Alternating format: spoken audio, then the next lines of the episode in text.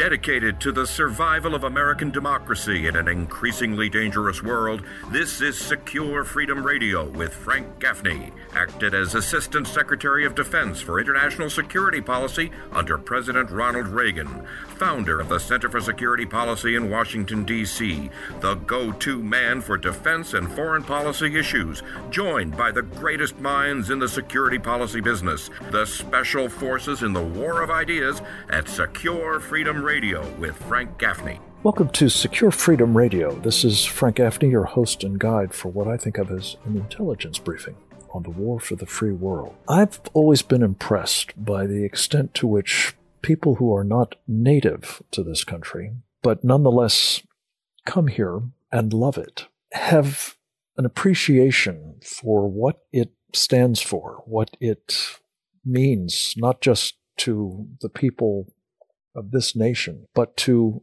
the world writ large, uh, particularly wherever they hail from. And this is certainly true of our first guest. His name is Nick Adams.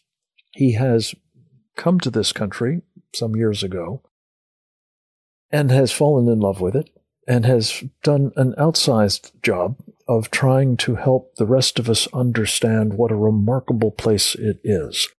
He has done it, among other things, through an organization called Foundation for Liberty and American Greatness, um, perhaps better known by its acronym FLAG. He has done it also through a number of books and countless essays. Uh, the most recent of those books is one we're looking forward to talking with him about today Trump and Reagan, Defenders of America. You can follow Nick Adams, as I do, at Nick Adams in USA on Twitter. Nick, I couldn't be more pleased to have you on. It's been a long time since we've spoken on the air, and um, it's high time we do a stock taking with you of what's happening to our country and what you're doing to try to help the rest of us appreciate uh, the importance of not letting some of the worst of those things take place. Welcome back to Secure Freedom Radio, my friend. Frank, thank you very much for having me. It's terrific to join you, as it always is. You and I have a long, the left might call it checkered, history of uh, speaking together, and and uh, it's always a meeting of the minds, and I always enjoy it. There are a lot of things going on in the United States of America today, and I'm just so grateful that we've got someone like you out there that provides the intelligence, that provides the research, and it makes people aware of exactly what's going on. So I'm looking forward to addressing a lot of those things today as we speak. Good. Well, let me just say the only thing checkered about uh, our relationship and the media is that there's not enough of it. So we're really glad to catch up with you. So, Nick, let me ask you first and foremost to just tell us a little bit about FLAG and what you've been doing with it to try to help this country, and and then we'll get into some of the reasons why such help is so urgently needed. Frank, I immigrated to the United States of America five years ago. Legally, when I came, record. legally, of course, yes. And when I came, I surveyed the landscape and I realised that conservatives had pretty much abandoned K to 12 education. That we were fighting on the college campuses, we were fighting through policy, think tanks. We were doing some uh, different kinds of, of engagement in areas, but when it came to the K to 12 schools, we'd kind of put that in the too hard basket. And so I decided to do something about that because I really think that all of the problems that we have in the United States of America today stem from the early childhood education that young Americans are receiving. And so I set up the Foundation for Liberty and American Greatness flag to number one, teach civics, and number two, help put patriotism back in K to 12 education. And over the last five years, we've had tremendous success in doing that against all odds, fighting, of course, the teacher unions, fighting, of course, the leftist institution that is secondary education, and we created the world's first kid friendly constitution. We did the same thing with the Declaration of Independence, the Federalist Papers. We produced another resource called the Citizen's Guide to the Electoral College. And we now have at least one of those four resources in the hands of more than one million young Americans all across the United States. So yeah, we're pretty delighted with that milestone. And we're really just getting started, Frank. There's there's so much that we have to do. We want to bring legal. Let, let, me just say before you move on to what else you need to do, um, the urgency of what you've just described has obviously become palpable to hundreds of millions of us, I think, in the past year with the insights people have obtained about what their kids are being taught that is not patriotic, that is not consistent with those founding documents or the great values of this country, uh, Nick Adams. And, and not least, of course, uh, this uh, so-called critical race theory curriculum that has been widely adopted um, at the hands of Black Lives Matter and its uh, its champions. Talk a little bit about the contrast between what is involved in that pedagogy and uh, what you've been promoting. Well, that's absolutely right, Frank. Critical race theory and Flag's vision and work are diametrically opposed. I'd like to consider ourselves the antidote to this critical race theory. Look, critical race theory basically is the defamation of the United States of America. It, it unfairly, recklessly, and deliberately depicts the United States of America and our history as being racist, as being bad, and it's just not true. And unfortunately, when our children are of such an age where they are like a sponge and they soak up all of this stuff, when they're told so repeatedly that the country that they were born in, the country that they live in, is so awful and has so much to apologize for, then naturally that's something that they carry with them for a lifetime. And what we're trying to teach, what Flag's trying to teach our kids, Frank, is that this is the greatest country in the world. And the day that you're born here or the day that you move here is the day that you win the lottery of life. And we want to give them the confidence to defend America and we want to give them the knowledge with which to protect America. We want them to realize that it's indeed the founding principles contained in our founding documents that set this country apart from every other. It's so fantastic that you're doing this, Nick, and uh, that you you know, saw the need for it before it became obvious to the rest of us. And I, I do hope that there will be an outpouring of support for what you're doing and that those parents, particularly who are now frantic about what's being taught to their kids and, and the indoctrination really that it represents at odds, and not just with the flag sort of program, but with their own values will be, you know, incredibly heartened to learn about and uh, and take advantage of the efforts that you're making, the materials that you're making available. Just quickly, how can people both get access to that information, Nick Adams, and support it, hopefully as well? There are two websites, Frank. Uh, flagusa.org. That's flagusa.org. Uh, you can go on there and find out about the organization. You can make a donation. You can order some of our resources that I was speaking about a few moments ago.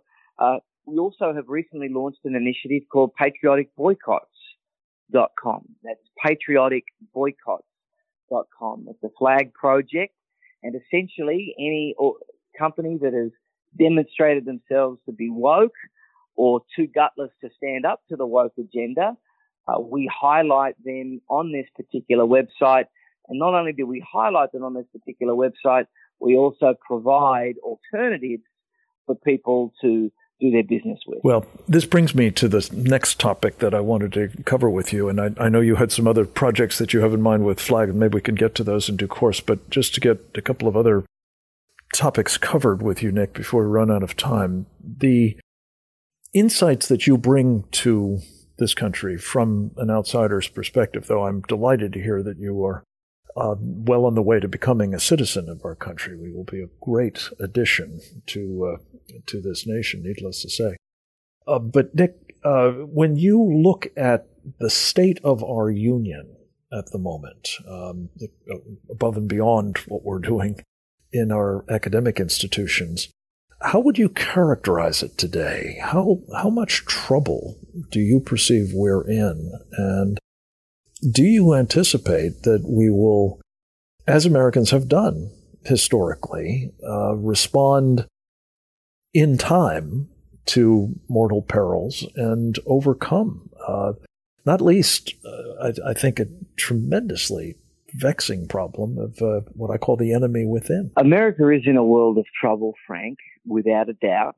And that is heightened by the fact that for the first time in America's history, it doesn't only have foreign enemies, it's also got domestic enemies. There are people here within the United States of America that are actively rooting for America's decline or even America's failure. So that means that the structure. Or worse yet, working hard to advance it. Precisely. It's not, just and, rooting, and that means, alas. Yes. And, and that means, Frank, that uh, we. Uh, what that means is that, that this is going to be a struggle of a magnitude unlike any other that the United States has previously had to overcome. Uh, now, it's easy to overlook the treasure in the United States with the situation being so dire, and there are still tens of millions of Americans that really are living up to the founders' promise, that do believe in the stuff that you and I believe in. But the problem is, of course, that the left is far more organized, they're far more passionate, they're far more strategic, and that's better resourced. I think it's fair to say. Better, well. better, better resourced, without a shadow of a doubt. Yes, and so they're able to defeat us, and and they're transforming our country into the ones that so many immigrants have left. And it's really astonishing to me. I mean, it's one thing for Americans that don't know anything else other than the country that they've lived in uh, they may not, of course, understand the greatness or what's special about it, but it's quite remarkable to me when you've got immigrants to the United States of America that left somewhere to come here and now want to turn America into the place that they left. That really is very difficult for me to to put together. Well, I, I can somewhat understand people wanting to transform a place into something they're familiar with. Uh, what's harder to comprehend is the determination of people who've had the benefit of living in this country as you say, the blessing of, of the liberty and opportunity that it uh, affords, uh, who are so determined to turn it into places that uh, demonstrably do not provide either freedom, liberty, um, or opportunity. And, and Nick, uh, this brings me to the question about basically, are, are we before our very eyes witnessing our country, this blessed United States of America being transformed into a kind of, well, I don't know, banana republic, um, you know, third world style um, kleptocracy with uh, Marxist characteristics, as the Chinese might say. Look, certainly, uh, I I think that America is on a trajectory of full blown socialism. I think in many ways, uh, some of that has arrived already. And it's alarming, Frank. It's really alarming because people like me came to the United States of America because it was the one non-socialist country in the Western world. It was the one place where you could come and be you and you had the freedom and you had the opportunity and no one stood in your way and you weren't held back by all of the things that you're held back by in other places. And yet, unfortunately, we're seeing all of that dissipate before our eyes because we, we have these socialists here in the United States of America that, that don't like America the way that it is. They don't like what America stands for. They don't love the things that you and I do about the United States. They want to transform America. Fundamentally, fundamentally transform it, yes. Yeah their words, not mine. I think the most recent terminology is reset America. They want to reset America, and uh, and they want to turn it into a socialist hellhole. And that's certainly not something that, that you or I are going to stand for. The extent to which they have made accelerated progress in the past seven months of the Biden presidency, I think has taken a lot of people by surprise. Um, it would appear to me, but I'd be very interested again in your perspective, from the vantage point of somebody who is bringing a, a, a decidedly objective assessment, it seems to me at least, uh, of our condition, that that accelerated progress is partly because of the ambitions and the aggressiveness and the discipline and all of the other things that you've mentioned that are characteristics of what I would really not characterize as socialists. I, I think we're onto Marxists, if not full on communists, but whatever the branding might be, they're aided and abetted, are they not, by what's been described as the controlled opposition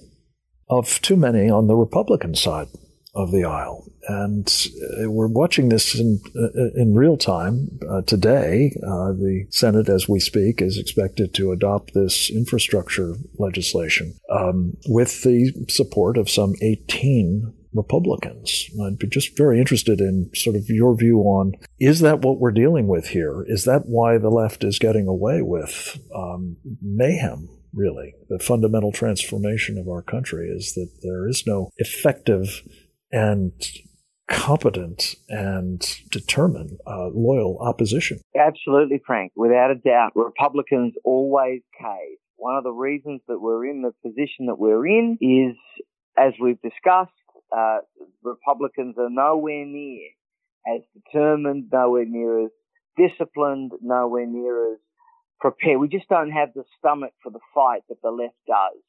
For the last 60 years, the left in this country have wanted to destroy America more than we've wanted to protect it. And we see that primarily through how Republican elected officials have behaved over the last little while. And uh, this this uh, announcement this morning is just another in a long line of backdowns, of jelly backed decisions and actions that, that are taken by Republicans. And that was one of the things I think that was so refreshing about the president, President Donald Trump. Uh, he taught us how to fight.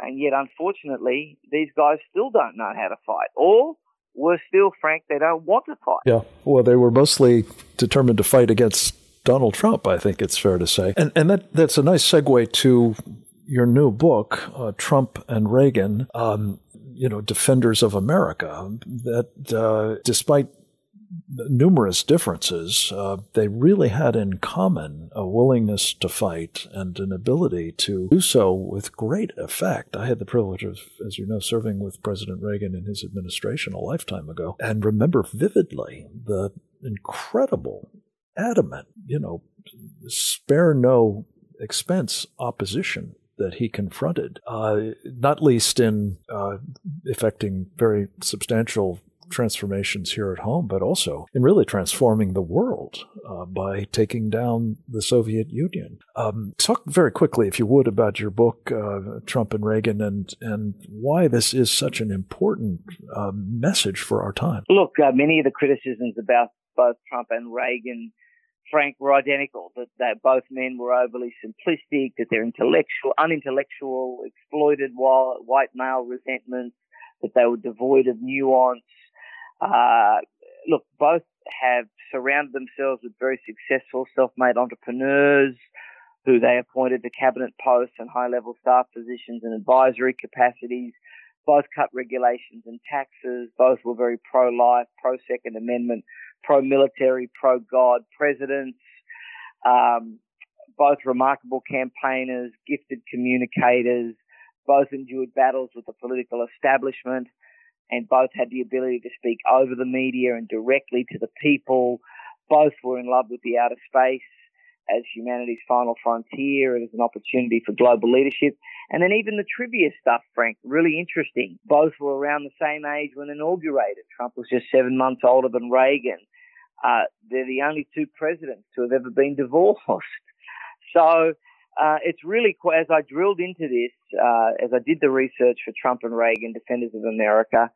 I, I mean, I'd always seen the parallels. I even wrote about it in early 2016. Uh, but when I really drilled down, I realized just how transformative, just how consequential, and just how similar the two were. And how vital in their own ways at their own times, and uh, why we desperately need such leadership at the moment. I think there's no doubt about that. Especially, uh, Nick, and let me turn lastly to um, a topic that I know is very much on your mind as it is on mine, uh, namely uh, the enemy without that is to say, the enemy that we are confronting, um, well, aiding and abetting the enemy within, uh, to be sure, but um, communist China and what it is up to. Uh, at the moment, your native land, Australia, is feeling the brunt of um, the aggressiveness of the Chinese Communist Party. Um, we here in this country have, I think, all too slowly begun to recognize, um, partly thanks to losing 600,000 of our countrymen at the hands of the Chinese Communist Party and its virus. The danger that we face from that quarter, um, but we really see it playing out in real time in Australia, um, if not so clearly here. Um, talk a little bit about the Chinese Communist Party as you see it, Nick, and and how vital it makes a kind of Reagan-esque or Trump-esque response um, in this moment against that adversary? Look, the Communist Party of China is evil, Frank, and they have ambitions to run the world, and they have been working toward that goal, both stealthily and more recently, even more uh, outwardly. Uh, they want to be in control of the world. They want to replace the United States as the superpower of the world. Over the last uh, 20 years or so, they have been buying up all the land in Australia. And I believe that they've been doing a lot of that here in the United States now as well. Uh, we're dealing with an enemy that, uh, that is very intelligent, very astute, and um, and prepared to do anything. Uh, we saw last year, and no one can convince me, Frank, that uh, this wasn't a deliberate action by the Chinese. I do believe that they uh, released this China virus on the world as retribution for Donald Trump being their foe and being the one that uh, got the better of them in the trade deals and all of that kind of stuff. This was aimed at stopping him and stopping America. And so, uh, uh, you know, this, uh, I mean, I'm, I'm under no illusion at all of what China is and wants to be, and nor should any other American, because, uh, this is, this is the, this is the big fight for the 21st century. And if this is a Chinese century, it will not be a free century. And as you look around the world, um, I, I'm sure that you have particular appreciation, uh, especially with uh, you know your neighbor uh, down under New Zealand uh, having fallen very much under the sway of the Chinese Communist Party, and to some extent Australia itself, as you say.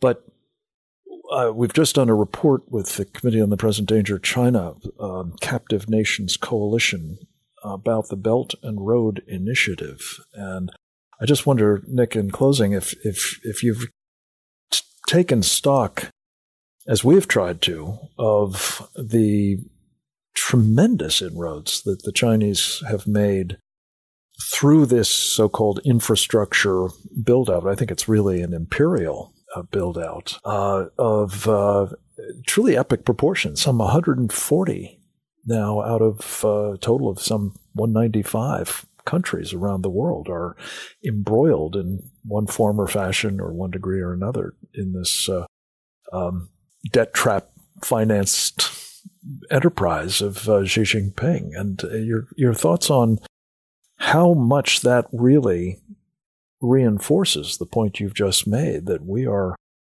uh, on a trajectory to a world dominated by the Chinese Communist Party and unfree and unsafe for our own interests and values. Very much so, Frank. Very much so. Look, you've got to understand that the the Chinese Communist Party, uh, the people that run it, are sneaky. They're sneaky people. They're deceitful people, and they want to. Uh, they they believe that they're superior to us That's that's what's at the heart of everything, and that's what a lot of a lot of people don't want to speak about because they're terrified of going into racial territory. And I've you know I've often heard even conservative commentators say, "Well, I'm talking about the Chinese Communist Party, not the lovely Chinese people." And there's a lot of truth to that. That's fine, but we don't really need to be. I mean, we don't really need to be. I think uh, tiptoeing around those eggshells all the time. The fact is that it's very strong in Chinese culture that the white man is inferior to Chinese people. Yeah, absolutely. And, uh, and so that is kind of. I think it's not just the white man; it's it's all other uh, races all and ethnicities well. too. Yeah. There's a Han supremacist phenomenon. There's no doubt about it. Nick, this is a topic to which I hope we might return, um, as as with respect to all of these issues, if we may soon. It's uh, been again too long since we've talked, and uh, there's so much more to cover.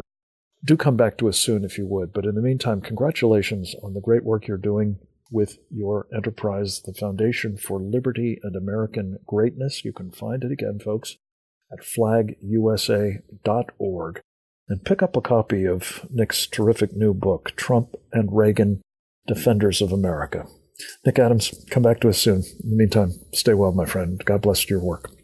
Next up, we'll speak with Congressman Pete Hoekstra, the former chairman of the House Intelligence Committee, about a man who serves on it who may be working for China. That and more, right after this. Visit us at facebook.com slash securefreedom with Frank Gaffney.